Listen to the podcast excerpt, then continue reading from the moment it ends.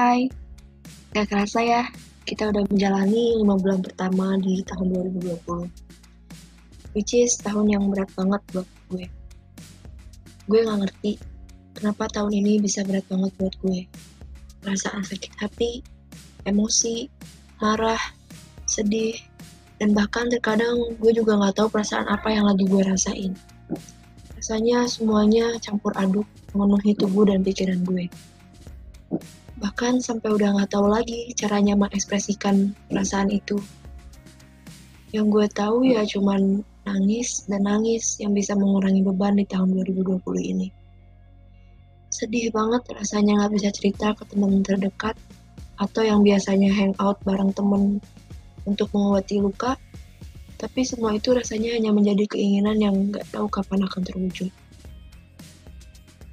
Sadar gak sih, semenjak quarantine ini, kita jadi sering overthinking. Jadi sering memikirkan apa yang sebenarnya nggak penting buat kita pikirin. Jadi lebih sering negative thinking dan lebih parahnya mungkin sudah tidak lagi mencintai diri sendiri. Mungkin contohnya untuk orang-orang yang sedang mengejar cita-cita atau impiannya semenjak kuarantin jadi mikirin ketakutan-ketakutan atau kemungkinan yang akan terjadi jika dia ternyata gagal untuk meraih impiannya. Atau mungkin kekhawatiran siswa kelas 12 yang sedang berjuang menghadapi UTBK yang sudah di depan mata, yang biasanya bisa belajar bareng temen di kafe, yang biasanya bisa belajar sama tutor di tempat les, sekarang semuanya serba terbatas. Semenjak karantin, gue ngerasa sedih, sekaligus marah tapi bahkan gue nggak tahu penyebabnya apa. Aneh banget gak sih? Jujur kalau dipikir-pikir lagi semua perasaan itu adalah perasaan yang selama ini gue pendam. Atau bahkan perasaan yang selama ini berusaha gue hindari. Mungkin karena kesibukan gue selama kuliah selama COVID-19 ini kan kita cenderung melakukan kegiatan yang monoton atau bahkan kayak gue cuma rebahan aja di kamar. Mungkin itu alasan gue tiba-tiba jadi memikirkan hal-hal yang gak penting dan ujung-ujungnya malah bikin gue stres banget.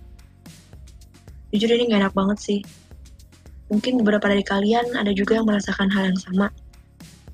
Sebenarnya pemikiran kayak gini tuh wajar sih menurut gue Cuman yang bahaya itu kalau kalian terus-menerus memikirkan hal yang gak penting kayak gini dan malah melupakan kewajiban-kewajiban kalian untuk terus menjalankan hidup. Hmm, oh iya, kemarin gue lihat berita. Dan jujur gue shock banget pas ngeliat itu. Karena di situ menunjukkan banyaknya orang-orang yang berbondong-bondong pergi ke mall Hmm, katanya sih buat beli baju lebaran. Jujur gue udah lelah banget buat berkomentar tentang berita-berita yang bikin gue emosi sendiri. Dan akhirnya gue memutuskan untuk nggak melihat berita lagi. Pusing banget sih orang-orang yang sebenarnya juga udah lelah di rumah terus, termasuk gue.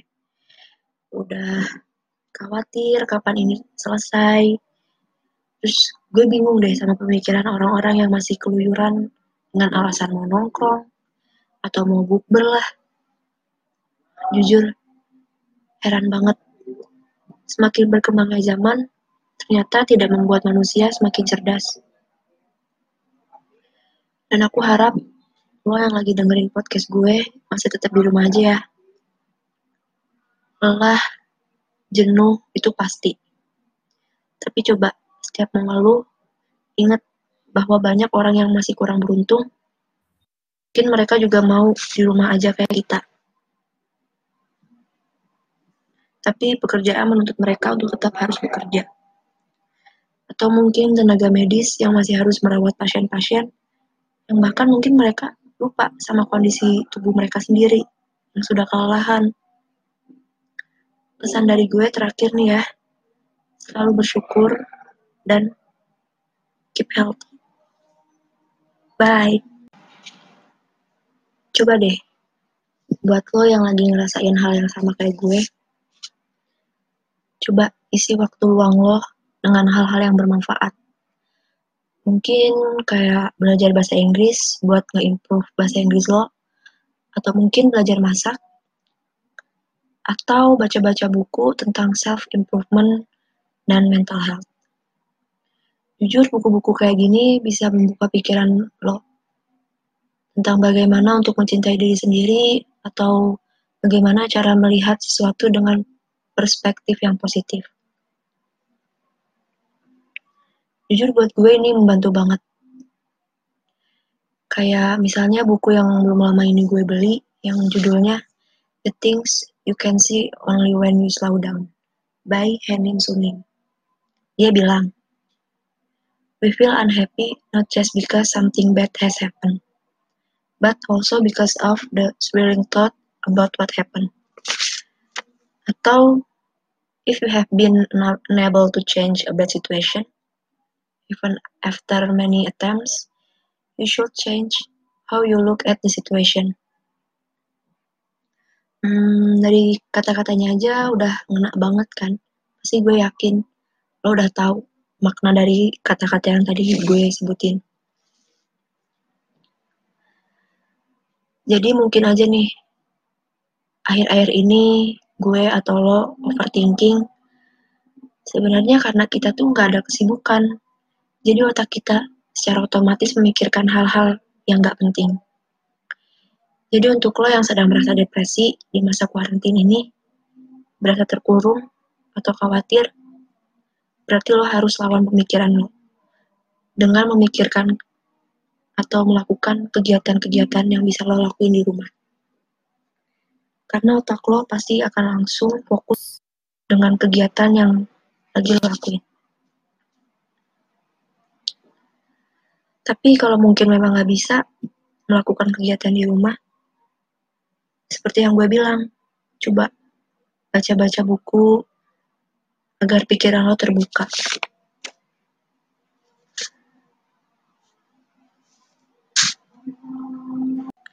Semua yang tadi gue omongin, saran-saran yang gue kasih, jujur berguna banget buat diri gue. Kayak misalnya baca-baca buku tentang self-improvement atau mental health, itu tuh bener-bener ngebuat kita jadi lebih mencintai diri kita sendiri. Atau mungkin jadi lebih menghindari pikiran-pikiran yang sebenarnya nggak harus kita pikirin karena itu emang benar-benar nggak penting.